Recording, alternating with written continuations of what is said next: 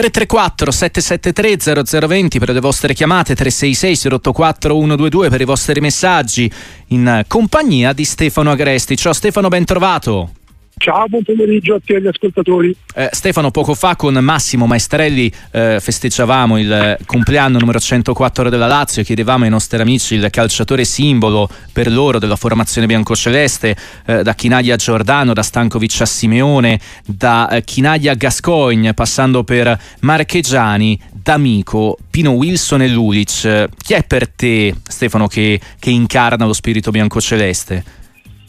Ma a tutti quelli che hai detto sicuramente, tutti quelli che hai detto, forse quello che è più nella memoria mm. collettiva è Giorgio Chinaglia, mm. è Giorgio Chinaglia perché è stato oltre ad essere stato un grande calciatore, è stato anche il simbolo dello scudetto del 74, eh, un uomo più rappresentativo e quella è la vittoria più eh, anche più sorprendente che ha saputo conquistare la Lazio con una squadra che arrivava, che due anni prima era in Serie B, che al debutto in Serie A era comunque andata vicino allo scudetto sotto la guida di Tommaso Maestrelli e che dopo due anni è riuscita appunto a conquistare il titolo e credo che forse eh, senza niente togliere a tutti gli altri perché insomma eh, D'Amico, Bruno Giordano, eh, tutti quelli che hai citato e poi eh, i protagonisti dello scudetto del 2000 anche però io direi che forse se devo indicare un nome io indico quello di, di Giorgio Finaglia, non so eh, Massimo Estrelli chi ha indicato, eh, certo che anche, anche suo padre... Rececconi comunque ha... Ah, Rececco, ecco, eh, eh, eh. Ehm, e comunque anche suo padre è stato un grande simbolo di quella Lazio perché, perché, è stato il, il leader, il punto di riferimento che ha saputo guidare la Lazio una, una squadra straordinaria ma anche eh, sorprendente appunto perché aveva eh, delle avversarie molto forti, arrivava da due anni prima, appena due anni prima era stata addirittura in Serie B. Andiamo a Napoli da Sandro adesso in diretta con noi. Ciao Sandro, ben trovato. Ciao, bentrovati e faccio anche io comunque gli auguri alla Lazio da amante del calcio nostalgico, tra l'altro vi segnalo sì? anche il libro di Angelo Carotenuto, un collega sì? che si chiama Le Canaglie, che è bellissimo eh. e racconta proprio tutte le storie di quegli anni, è uscito due anni fa, lo conoscete che è Angelo sì? Carotenuto di Repubblica, insomma è veramente un bellissimo libro, consigliato per i laziali. No, vi volevo chiedere se il giudizio sul Napoli, secondo voi, il Napoli di Mazzarri, quello mm-hmm. attuale, non sia stato in questi giorni, eh, va benissimo tutti i problemi e i risultati che mancano, però anche un po' troppo duro, no? Dopo tutto mm-hmm. Mazzarri è arrivato e ha trovato eh, Osimen tra un infortunio e poi la Coppa d'Africa e la squalifica, poi ha trovato Anghistà che se n'è andato, insomma eh, Nathan infortunato, Mario Rui che tornava, Olivera infortunato, insomma a me sembra che comunque, lo dico da insomma, osservatore, anche un po' non solo tifoso, che si sia, insomma, questa operazione nostalgia si sia trasformata in operazione depressione un po' troppo presto. E io sono ora a Pozzuoli, a due passi dall'hotel eh, dove ecco. stanno facendo i ritiri. È vero. Ciao Sandro, grazie per averci chiamato. Stefano. Beh, io credo che Mazzarri abbia ereditato una situazione molto molto complicata, una situazione che era evidentemente difficile da, da rimettere in piedi. Credo che il presidente De Laurentiis, anche con senso di responsabilità, poi si sia assunto eh, tutte le colpe degli insuccessi del Napoli in questa stagione, eh, sta anche cercando di porre rimedio a queste difficoltà, intervenendo sul mercato. Eh, credo che Mazzarri ehm, sicuramente non sia eh, né il principale responsabile né uno dei principali delle difficoltà che sta incontrando il Napoli. Ha cercato di porre rimedio alla, alla situazione, per il momento non ci è riuscito. Lui stesso stesso ha dichiarato che si aspettava di poter ottenere di più da questa squadra, mm, però il Napoli a mio avviso ha ancora le risorse per emergere. Eh, perché i valori tecnici ci sono, poi è vero che ci sono anche delle difficoltà legate, come eh, diceva l'ascoltatore, anche all'assenza di calciatori fondamentali, a cominciare da Osimen e poi anche agli Issai, gli infortuni e poi eh, mi sembra che la squadra abbia anche un po' perso di, di fiducia rispetto alla, all'esperienza di Garzia, però mi sembra che ci sia maggiore compattezza tra allenatore e spogliatoio e penso che sia anche per questo se De Laurentiis eh, per il momento eh, non ha nemmeno preso in considerazione l'ipotesi di mettere in discussione Mazzari. Piero ci chiama dalla provincia di Piacenza. Ciao, buon pomeriggio. Senza, vi saluto e vive bravi eh, Radio Sportiva.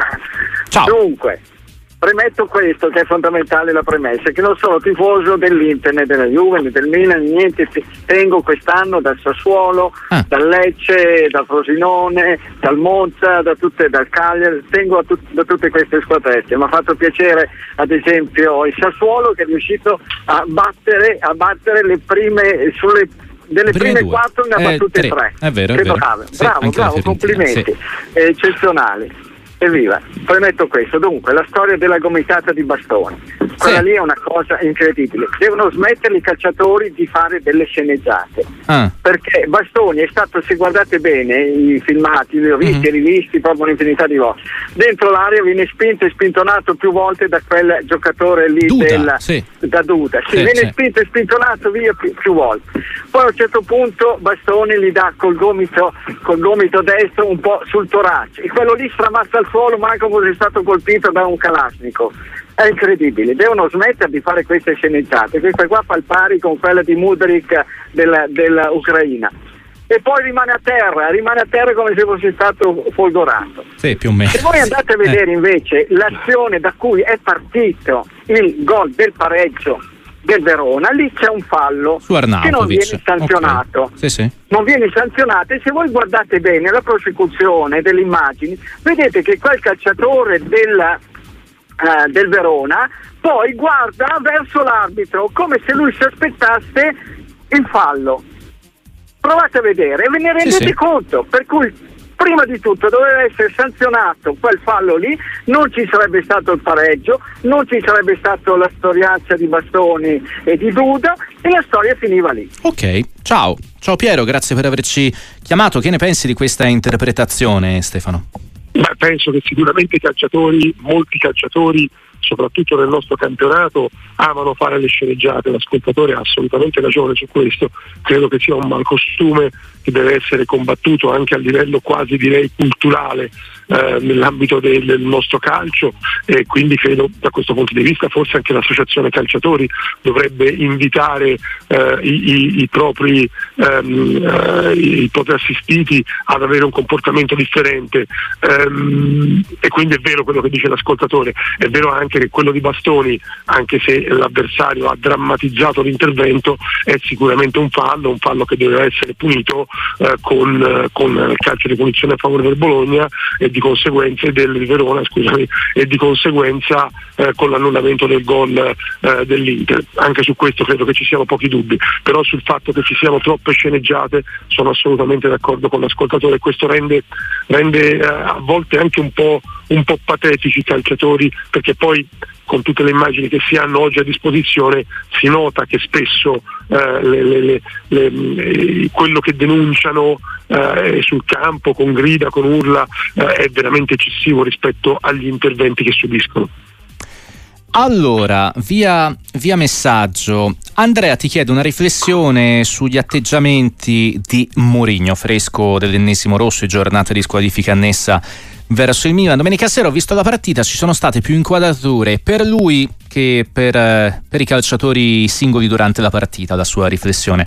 Che ne pensi del modo, eh, quest'oggi la stampa in un articolo interessante con Matteo De Santis insomma parlava di strategia della tensione tra virgolette no? con Murigno per esasperare certi comportamenti. Beh, io credo che, che questo rientri un po' nel personaggio di eh, non è che possiamo stupirci perché Mourinho ha sempre adottato questo, questo, comportamento, credo che anche dal punto di vista mediatico certe sue dichiarazioni eh, non siano affatto casuali, credo che spesso siano studiate, rientrano nel suo modo di gestire gli spogliatori, di gestire gli ambienti, non è un caso se Mourinho eh, eh, è riuscito spesso o quasi sempre a creare delle situazioni molto eh, di, di, grande partecipazione anche da parte del pubblico eh, attorno alle, alle, proprie squadre e, e, se sia riuscito sempre a compattare o quasi sempre a compattare gli spogliatori attorno a sé. È un suo modo di, di, di esprimersi, un suo modo di fare che in alcuni casi è veramente discutibile perché in alcuni casi eh, a mio avviso eh, supera quello che dovrebbe essere consentito. Ehm, però ecco, credo che Mourinho non sia soltanto questo perché altrimenti ridurremmo davvero eh, una, la, la, carriera di un allenatore che è, è, tra i più vincenti della storia degli ultimi vent'anni a un qualcosa che, che non gli appartiene, è anche altro, è anche molto altro, però è vero che spesso esagera in certi atteggiamenti. 334 773 0020 il numero che ha composto Andrea da Pisa. Ciao Andrea, buon pomeriggio. Salve, salve buon a tutti, buon anno eh, a tutti quanti. Ciao. Allora, volevo sapere un'informazione, dato che siete grandi esperti, soprattutto a Stefano. Volevo sapere quante possibilità di percentuali uh-huh. che viene Antonio Conte, perché lo stimo, è un grande allenatore, secondo me con lui sicuro che il Milan porta grandi cose. Siccome ho letto, ho sentito Studio Sport che ha rifiutato il contratto col Napoli uh-huh. e sembrava che andasse lì perché l'ho visto che andava in tribuna del Torino, che poi il Torino l'ha asfaltato nel vero senso della parola. E volevo sapere quante possibilità c'è perché sembra che ha rifiutato perché aspetta il, la chiamata del Milan. Sic- sicuramente al Milan farà grandi cose, non so quanto ingaggio chiederà, se il Milan glielo potrà perdere, infatti volevo chiedere anche questo, se accetterà quanto gli daremo di ingaggio che è una cosa che mi preva eh, sapere. Okay. Grazie, vi ascolto per Ciao, ciao, ciao Andrea. Stefano. Beh, è una possibilità, il Milan per Antonio Conte, è chiaro che Conte è un allenatore molto ambito in questo momento, eh, come è normale che sia considerata la sua storia. Io eh, aspetterei a dare per finita l'avventura di Pioli al Milan perché la stagione è ancora lunga, c'è ancora metà campionato, c'è da disputare eh, il Milan ha ancora l'Europa League, alla Coppa Italia, Pioli ha dimostrato di sapersi riprendere e ripartire eh, da situazioni molto molto complicate, l'ha sempre fatto al Milan ehm, e l'ha sempre fatto eh, con, con, risultati eccellenti. È chiaro che nel caso in cui il Milan dovesse decidere di cambiare, eh, a quel punto Conte sarebbe sicuramente un calciatore al quale è un allenatore al quale il Milan eh, pensa, non ci pensa solo il Milan, l'ascoltatore citava giustamente il Napoli, io credo che eh, anche quella che dovesse essere delusa tra Inter e Juventus alla fine della stagione eh, penserà a Conte per cercare di ripartire e quindi eh, in questo momento abbiamo una visione della situazione che è di un determinato tipo, però alla fine della stagione mancano ancora cinque mesi, ci sono tante partite, tanti impegni, tanti trofei da assegnare, tanti risultati da raggiungere e quello che oggi sembra immutabile poi magari invece eh, sembra indirizzato in un senso, poi magari tra un mese o tra due mesi ci accorgiamo che è completamente differente. Sicuramente Conte è un allenatore al quale anche il Milan pensa, la percentuale è veramente è impossibile da fare, cioè, ci, ci possiamo anche buttare ma ma insomma e quanto ingaggio può chiedere Conte eh, eh, sicuramente Conte eh, eh, ha sempre lavorato per ingaggi molto elevati. Poi dipenderà anche dalle possibilità di scelta che avrà e dai progetti che gli verranno presentati e dalle offerte tra le quali si dovrà scegliere. Massimo Raccosenza ciao. Grazie per avermi chiamato. Eh, volevo chiedere mm, Lumi, sì. Perché certamente siete più dentro di me eh, nelle cose di calcio. Ho trovato, non dico inopportuno, ma poco comprensibili, non nei concetti, ma nel destinatario mm. e nell'obiettivo, le dichiarazioni di Marotta. Mm. Perché ha premesso che non, non, ha rilevato nella stampa nessuna eh, malizia o nessuna accenno a grande vecchio o a manipolazioni, però ha snocciolato tutta la serie del campionario dell'Inter, migliore squadra, miglior attacco, miglior difesa, miglior... Allora, se ci sono tutte queste cose, a, a, chi le stai dicendo e perché? Visto che la stampa non ti ha attaccato in nessuna maniera, cosa che ha, ha detto lui in premessa. Grazie. Ok, ciao, ciao Massimo. Insomma, no, non gli tornano tanto le dichiarazioni di Marotta espresse ieri a margine dall'appuntamento in Lega. Stefano. Ma sì, francamente a me non, eh, non piace parlare di quello che, che dicono altri, però cioè, il fatto che la stampa non abbia attaccato anche, non abbia coinvolto anche l'Inter nelle polemiche arbitrali mi sembra francamente sbagliato. In realtà l'Inter è stata coinvolta e Marotta che ha un ruolo eh, importantissimo nel club nerazzurro ha pensato, di, ha pensato bene di, di, difendere la propria società e mi sembra che rientri assolutamente nel suo diritto di farlo, così come è legittimo eh, criticare gli arbitri che possono aver commesso degli errori e in particolare quello di cui parlavamo prima in occasione della partita contro il Verona che magari hanno favorito eh, l'Inter in un incontro, credo che sia legittimo da parte di Marotta difendere la propria società, credo che qualsiasi dirigente lo avrebbe fatto e l'ha fatto anche Marotta, mi sembra che rientri nella, nella, sue, ripeto, nei, suoi, nei suoi diritti e, e, credo anche che sia giusto che lui difenda comunque la, la correttezza del suo club francamente non ci vedo niente di così, di così sgradevole. Allora, ti riporto sui messaggi. La riflessione di un amico, il tema arbitrale dal triassico che monopolizza le discussioni del lunedì seguenti. Quest'anno però si parla quasi esclusivamente di VAR, Mourinho, sentenze Superlega. Non pensate che evidentemente anche lo spettacolo sia più scarno e meno entusiasmante dal campo ogni settimana? Qualche anno fa c'erano anche Eurogol ed Eurogiocate. Se chiedessi i tre gol più belli di questa Serie A diventa facile scegliere, i gol belli sono pochissimi davvero. Che ne pensi di questa riflessione, insomma, che punta anche infine alla qualità no, dello spettacolo offerto, tema centrale quando si parla di diritti TV, di eh, competitività in campo internazionale, eccetera, eccetera.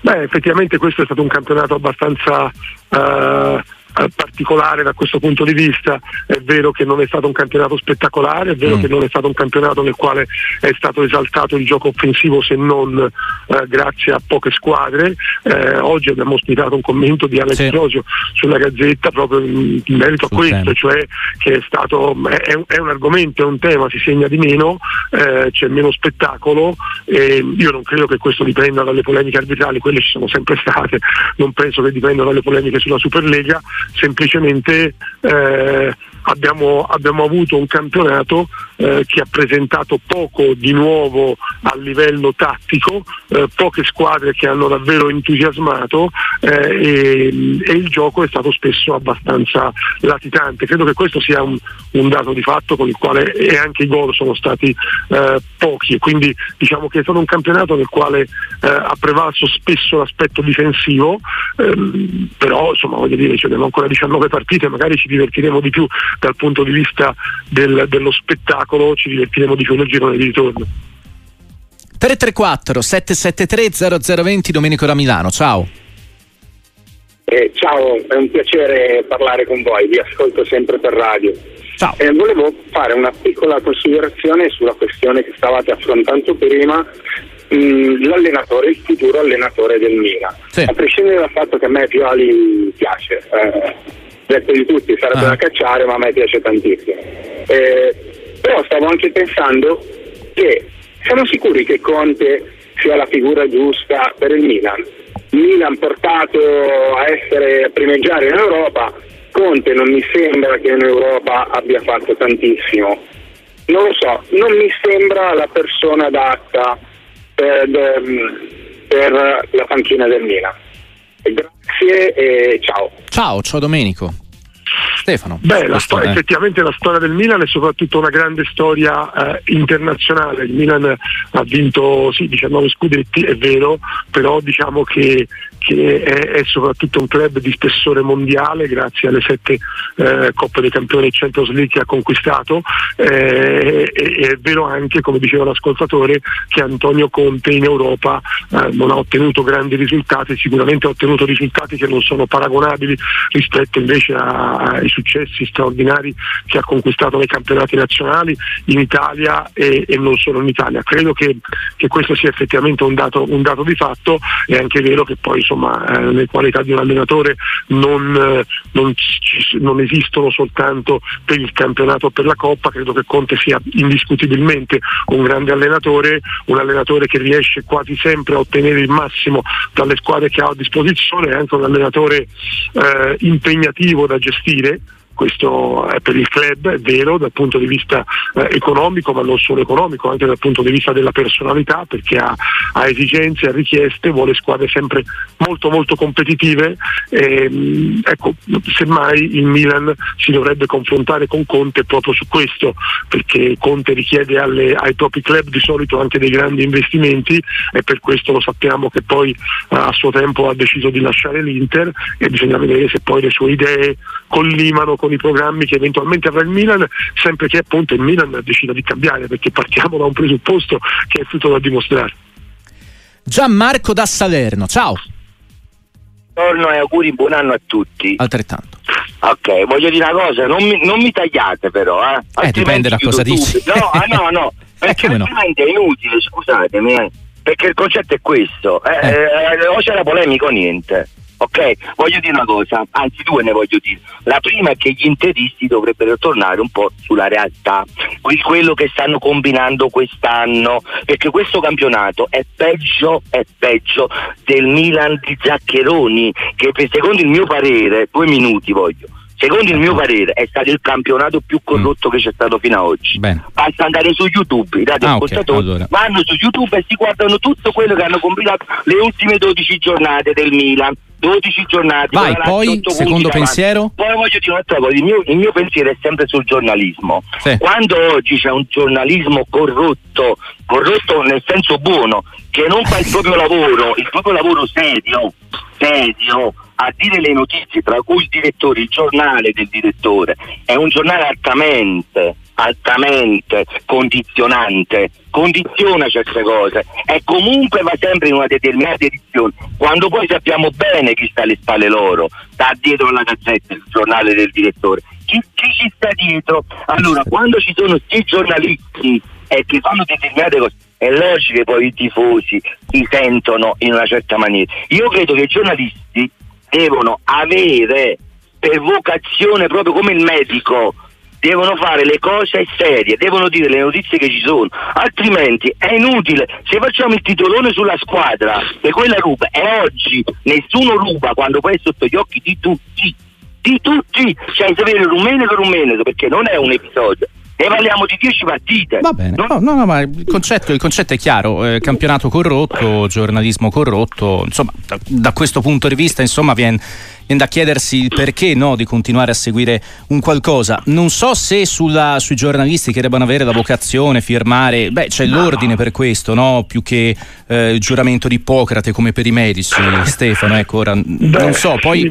qui si torna no, no, sui giornalisti neutrali, più o meno tutti sono stati da bambini tifosi, se sono poi giornalisti sportivi e, e poi diventano insomma, come dire, eh, entrano in quel, in quel mondo che magari sognavano di far proprio. Non so, insomma, questo era uno sfogo luogo, quello di Gianmarco, lo ospitiamo, insomma, di là, insomma, di, di, tutte, di tutte, del suo punto di vista. Comunque Stefano, ecco. No, ma sai, corruzione è una parola grave. Sì. Parola, a parte ha, ha parlato di, di, corruzione in senso buono all'ascoltatore, io francamente la corruzione, eh, bu- la buona corruzione io non la conosco, magari ci potrebbe spiegare cosa significa la corruzione in senso buono. Eh, la corruzione è, è, è un reato e per, per, sostenere che il campionato è corrotto, che i giornalisti sono corrotti, si devono avere delle prove perché così è troppo facile, eh, eh, così non si può dire, i giornalisti sono corrotti, il campionato è corrotto da chi, quando, dove sono le prove? Eh, così è anche inutile parlarne. Eh, si può pensare che eh, i giornalisti abbiano dei giudizi eh, con i quali non siamo d'accordo, ma francamente eh, noi abbiamo sempre espresso quello che, che, vediamo, nel caso specifico per esempio faccio un riferimento anche abbastanza banale, abbiamo, abbiamo detto che a nostro avviso il gol eh, del, dell'Inter in occasione della partita contro il Verona era da annullare l'abbiamo fatto con, con la, la, serietà che ci uh-huh. contraddistingue, che ci permette di avere sempre comunque il seguito per fortuna molto ampio che abbiamo. 334 773 0020 per le chiamate, poi messaggi 366 084 122. Veniamo anche su, su, altri, su altri, spunti. Mm, Edoardo da Ferrara scrive: La Fiorentina è l'unica squadra riuscita nell'impresa di non segnare al Sassuolo. Il quarto posto attuale con questo reparto avanzato è pura casualità. Nel girone di ritorno Roma e Lazio sono destinate a rientrare. Servono non uno ma due attaccanti nuovi, altrimenti la Fiorentina non va neppure in Conference League. Eh, che ne pensi di questa valutazione?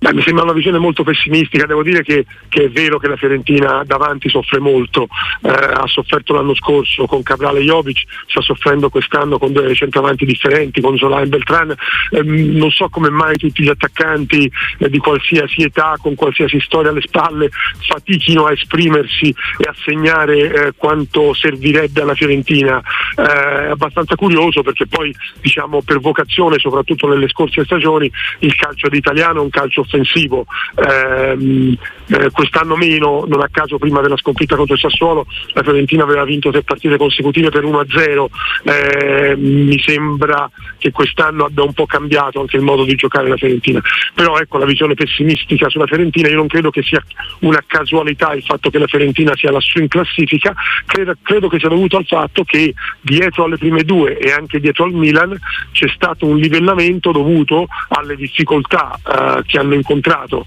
la Roma e la Lazio che citava l'ascoltatore, ma soprattutto il Napoli che nessuno si, si immaginava di trovare così in basso in classifica. In questo livellamento una squadra come la Fiorentina, ma come lo stesso Bologna, ha colto l'occasione disputando delle eccellenti stagioni per essere lì in posizione da Champions. Dopodiché anch'io penso come l'ascoltatore che a lungo andare i valori della Roma, della Lazio ma soprattutto io direi del Napoli, eh, probabilmente emergeranno e magari alla fine della stagione ci sarà una classifica che rispecchia più quelle che erano le aspettative rispetto a quelle attuali. Antonio da Messina in chiusura, ciao, buon pomeriggio. Pomeriggio a voi. Volevo un vostro parere. Io sono molto sorpreso eh, della cessione di Uisen alla Roma da parte della Juve. Mm. Primo perché stiamo cedendo un, un difensore ad una diretta concorrente e secondo perché numericamente la Juve in, eh, in difesa in quel ruolo credo che a parte i, i tre titolari, Gatti, Bremer e, e, Danilo abbia solo Rugani come alternativa. Eh, mi sembra veramente una scelta un po' azzardata. Cosa ne pensate? Grazie, vi ascolto. Ciao Antonio. Stefano. Ma secondo me è una grande operazione, io rispetto ovviamente l'opinione dell'ascoltatore, ma a mio avviso è una grande operazione perché non lo ha ceduto, la Juventus l'ha dato in prestito secco alla Roma, a giugno il giocatore tornerà alla Juventus e tornerà con quasi sicuramente con più minuti nelle gambe di Serie A e magari anche di, di, Coppa di quelli che avrebbe avuto se fosse rimasto a Torino. La Roma aveva bisogno di un difensore eh, e nella Roma Uisen eh, giocherà, ripeto, molto più di quello che avrebbe fatto nella Juventus. Nella Juventus aveva giocato 10 minuti in tutta la stagione, nella Roma soltanto nella prima partita era appena arrivato il ragazzo, tra l'altro molto giovane, e si è anche adattato mh, mm, mm, subito bene a una partita complicata come quella con l'Atalanta, però ha già giocato 45 minuti, quindi io penso che la Juventus si troverà a giugno un calciatore che avrà eh, molta esperienza in più e, e quale, sul quale potrà costruire anche il proprio futuro futuro che poi potesse tornare utile anche alla Juventus nel corso di questa stagione